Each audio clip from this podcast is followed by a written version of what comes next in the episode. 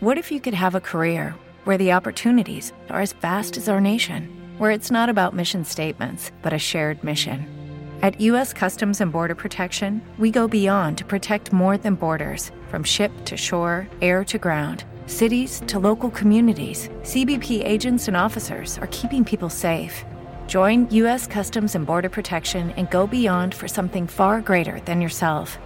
Learn more at cbp.gov/careers. Transmitiendo desde la Ciudad de México para todo el mundo. 24 horas, 365 días del año. Verdaderos Jester Hits. NowMusicRadio.com. Y vámonos rápidamente con la siguiente sección de esta noche y vamos a comunicarnos con el siguiente colaborador que nos trae información que honestamente no quisiera hacer mal plan, pero me dijo de qué iba a hablar, pero después me lo cambió y ya no me acuerdo. Ahí estoy. Ah, perfecto, muy bien. Vamos con la entrada del buen baúl del tío Gaps. Ay, bueno, ese, esa era la otra. Ese es el fondo, güey. Perdón, disculpe. Atrapado en una época que no precisamente es la suya. Desfasado musicalmente como por 40 años. Todavía escucha discos completos. Piensa que cualquier pasado fue mejor. Sí, es el tío Gabs y nos comparte el baúl del tío Gabs.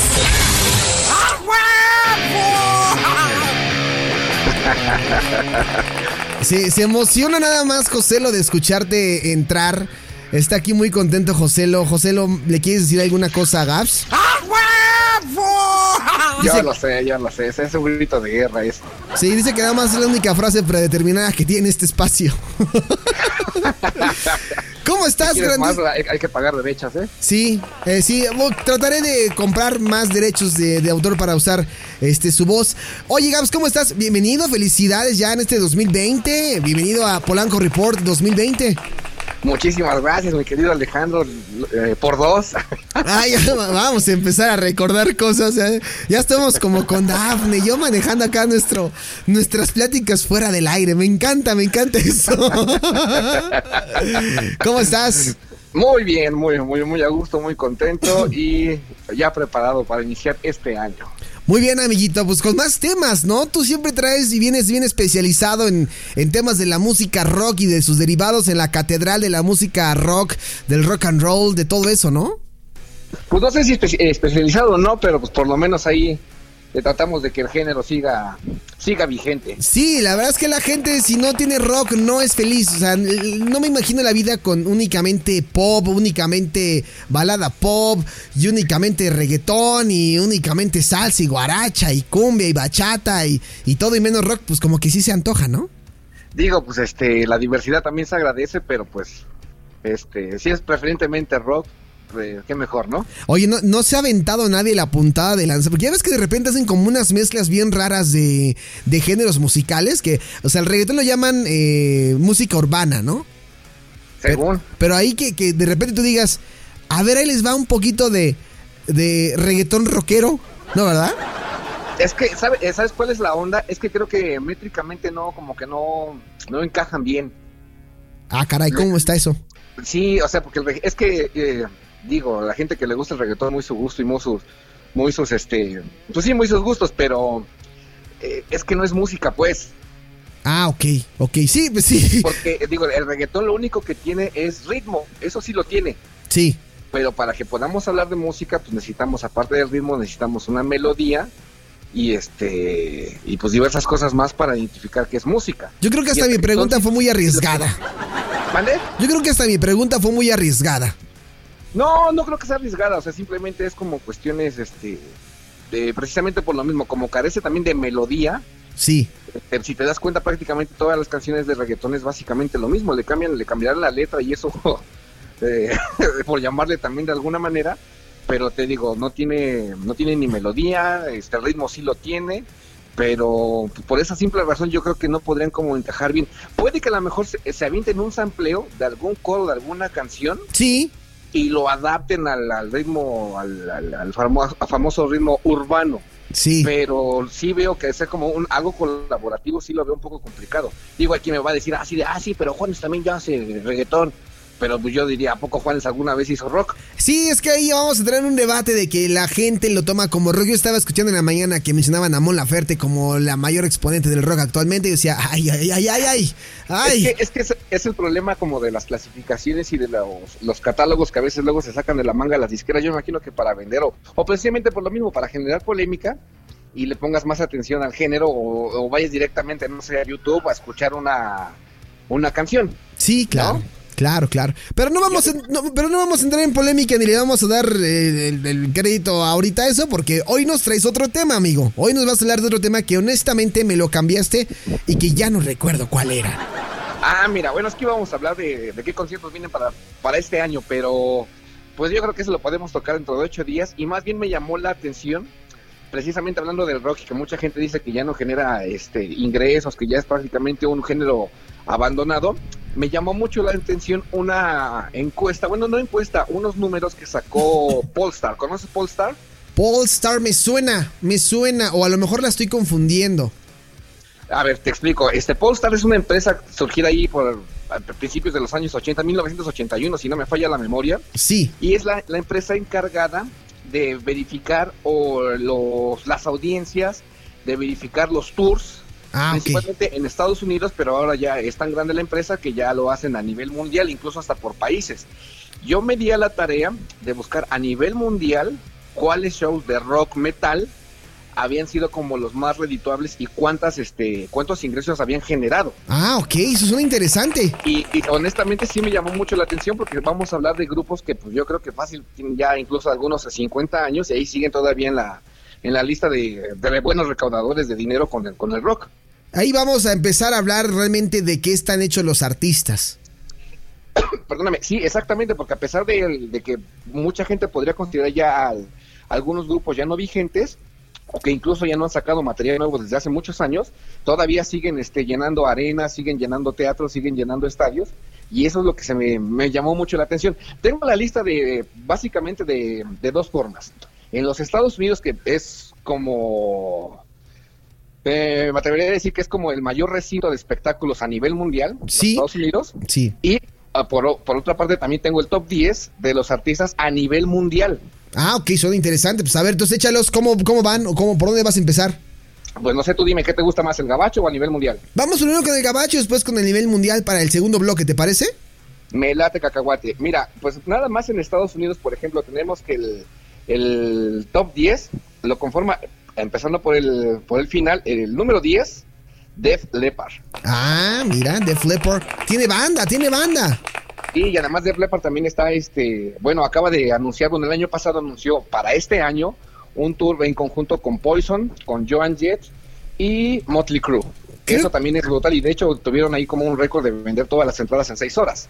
Ah, sí, es que entonces sí, sí, siguen teniendo este banda que lo sigue. Pues es que la verdad, cuando un género musical se niega a morir y sus leyendas siguen viviendo, pues yo creo que es bien complicado que las olviden tan fácilmente, ¿no? Y tienen por ahí hecho, aunque, ya no aunque ya no estén vivos, por ejemplo, también hay un dato muy curioso que por ejemplo Elvis Presley, este John Lennon siguen vendiendo discos y siguen vendiendo cosas de ellos, pues, sí. a pesar de que ya llevan muchísimos años muertos. Sí. O sea, siguen siendo un negocio para la, para la industria, pues. Sí, porque es un gran aporte cultural en, en, en, en la música como tal. Exactamente. Y te decía, por ejemplo, de Def Leppard, que por cierto va a venir el próximo año en el Domination. Sí. Esta vez a de cartel, que me parece ser, creo que el día viernes. Sí. Eh, este festival que esperemos que todo salga bien. Yo creo que sí, porque los organizadores son otros. Ok. Ojalá que sí. Y entonces te digo, ellos van a venir para acá a darse una vuelta. Ya han venido en varias ocasiones a México. Eh, de hecho, la última tiene como tres años. Creo que la última vez que vinieron, vinieron ahí a la arena de la Ciudad de México. Concierto bastante bueno. Y te digo, ellos empiezan este este top ten de los grupos que más este, recaudaron dinero en estado, haciendo gira en Estados Unidos. Los Def Leppard hicieron 23 shows en toda la Unión Americana el año pasado. Órale. De esos, de esos 23 shows, recaudaron la nada despreciable cantidad de 18.7 millones de dólares. Oye, vendiendo un total de 160 mil boletos. Vaya. Suena que eso no lo, no lo vendería nuestra banda Moderato. Yo creo que le estaría como por ahí unos dos milloncitos abajo, pero No creo que Lo digo nada más para molestarte porque le va a decir, ay, este güey siempre saca sus cosas bien acá. Pues, el Gabo es el maestro, yo nada más soy aquí el alumno que viene a aprender humildemente. Ah, bueno, en el número 9, el número 9 tenemos una banda relativamente nueva que se llama Shine Down. Ah, y ellos también ya los he escuchado por ahí. Shine Down, sí, los he visto anunciados creo que hasta en Twitter. Bueno, pues ellos, mira, hicieron 71 espectáculos en los Estados Unidos, vendieron algo así como 375 mil boletos en esos, este, en esos shows que ofrecieron y recaudaron la fabulosa cantidad de 18.9 millones de dólares. Wow. Digo, nada despreciable, digo, para prácticamente, eh, digo, si ponemos los shows por día, pues estamos hablando de 71, menos de un tercio trabajando en el año, ya juntaste esa cantidad de dinero. Sí, y la verdad es que, pues, increíble porque a estas alturas que, que, el género siga, siga eh, generando estas ganancias, pues sí es como admirable, ¿no? Sí, nada despreciable. Sí, sí, sí. siguiendo con la listita, por ahí nos como un poquito rapidito. Sí. Para el, tiempo no nos apremie. Sí. Este, en el número 8 tenemos a los Guns N' Roses. Ya ves que estuvieron haciendo una gira de reunión y, este, y volvieron a dar espectáculos y tocando los viejos éxitos. Este, bueno, ellos nada más con 11 espectáculos en Estados Unidos, 11, ¿eh? recaudaron la fabulosa cantidad de 20.1 millón de, millones de dólares. No, bueno, pues es que estás hablando de Guns N' Roses, papá.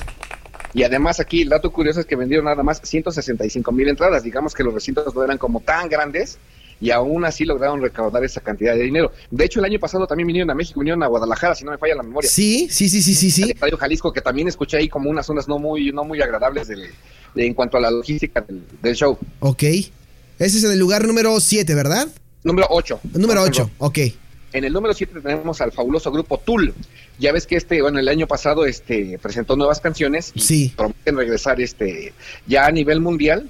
Ellos en tan solo 21 shows, vendiendo 280 mil entradas, recaudaron la cantidad de 28.4 millones de dólares. Órale, oye, de Tool creo que no he escuchado nada, ¿eh? Ahí voy a tener que hacer mi tarea para escuchar algo de Tool. De hecho, te digo que el, año pasado nos presentaron dos canciones nuevas, bastante muy al estilo de Tool, y vi que mucha gente se entusiasmó con, con ese regreso, porque ya tenían muchísimo tiempo de no hacer absolutamente nada. Ah, ok. Y te digo, regresaron, hicieron este sus, sus espectáculos, nada más 21, y lograron, te digo, recaudar 28.4 millones de dólares. Va, va, va, va, va. Los voy a buscar, lo prometo, lo voy a buscar. Deberías, te digo, eh, yo creo que sí te va a gustar. Eh, en el número 6 tenemos a la fabulosa banda Aerosmith. ¡Ay, los Aerosmith me sorprenden! Exactamente, a mí también me llamó la atención cuando los vi ubicados en esa posición. Digo, sé que Aerosmith es una banda que está todavía en activo muy frecuentemente y sí. en vivo, pero sí me llamó la atención que todavía siguen este, llenando estadios. Eh, eh, vendieron en su total del año pasado 165 mil entradas en 34 espectáculos y recaudaron la fabulosa cantidad de 34.1 millones de dólares. Oye, pues también. como un milloncito de dólares por espectáculo. ¡Oh! Está denso. Está denso los Aerosmith con el buen este Tyler. Steve Taylor, exactamente. Sí, Steve Tyler. Sí, buena, buena, banda, incluso que te digo, viene de por, ahí de los años 70. su espectáculo creo que vale la pena. Yo todavía no los he visto en vivo, espero verlos algún día, pero según las voces que he escuchado, sí, sí vale la pena a veces gastar unos centavitos en, tu boleto. Melate, chocolate. ¿Con cuál vamos, Gaps? En el número 5, ya entramos así como el de la manita. Okay. En el número 5, fíjate, esta banda yo la vi el año pasado, de hecho acá en México. Este, ellos dieron 38 shows solamente en la Unión Americana, vendieron algo así de 510 mil este, eh, boletos, recaudaron la fabulosa cantidad y nada despreciable de 36.9 millones de dólares. Y estamos hablando de los británicos Iron Maiden. Sí, claro, pues las de las bandas favoritas del Gaps. ¿No, ¿No habrá ahí mano negra en este conteo? ¿No será como de estadísticas Gabo Corporation? No, para nada. Y precisamente por eso me llamó mucho la atención este, esta numeralia. Sí, porque esos datos sí, sí crecen esos datos, ¿no?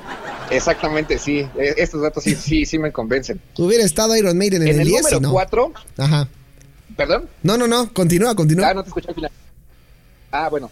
En el número 4 tenemos igual eh, una banda que dio solamente 25 shows, vendió 370 mil entradas, recaudó la fabulosa cantidad de 45.4 millones de dólares Y estamos hablando de Queen con Adam Lambert. Ah, ya te habías tardado, güey. ¿Yo qué? Ahí están los datos, ¿eh? Me debes 100 varos.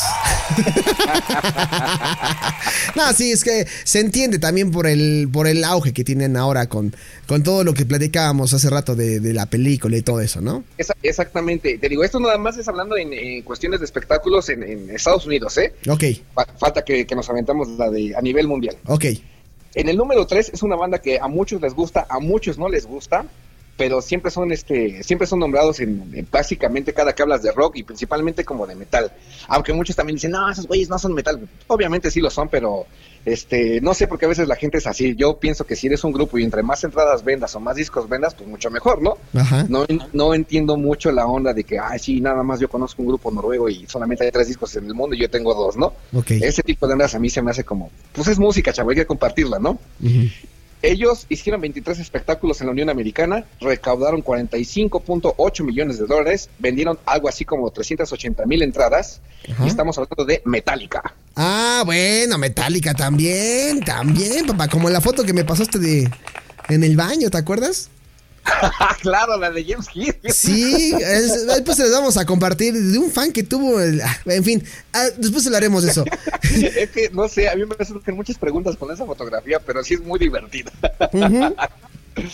En el número 2 tenemos igual a un grupo, digamos, no, sé si sea tan, tan novedoso, pero a ver, ahorita tú me dirás. Trans Siberian Orchestra. Ah, pues no sé, la verdad es que dudaría, ¿eh? Bueno, ellos estuvieron trabajando el año pasado bastante porque ellos dieron 104 espectáculos. Ajá, vendieron un, por algo así como un millón, este, doscientas mil entradas en los Estados Unidos y ellos recaudaron 65.7 millones de dólares. No nada mal. Nada mal.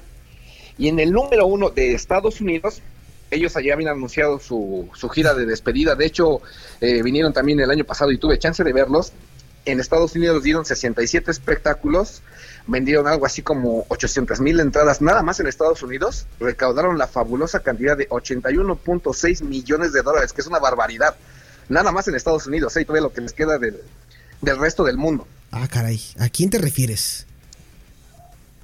El grupo Kiss.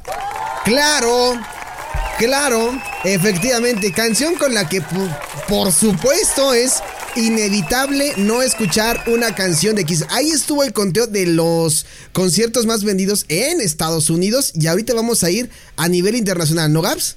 Exactamente, si quieres poner algo de los Kiss pues, para celebrarlo, lo digo. Vamos. Ese número uno, sí, aparte de los 81.6 millones de dólares que se acaban de embolsar. Sí. Una, una es, de, respeto esto, ¿no? Una cancioncita que no le he dicho al Gabs cuál es y que ahí le va. La escuchamos y regresamos con más a través de Polanco Reports.